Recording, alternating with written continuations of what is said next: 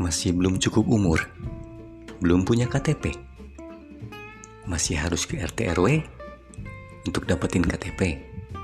Nah, bersama kami di sini, kamu bisa dapetin K T P Karang Taruna Podcast yang akan membagikan cerita seru dan juga pengalaman-pengalaman seru dari rekan-rekan Karang Taruna.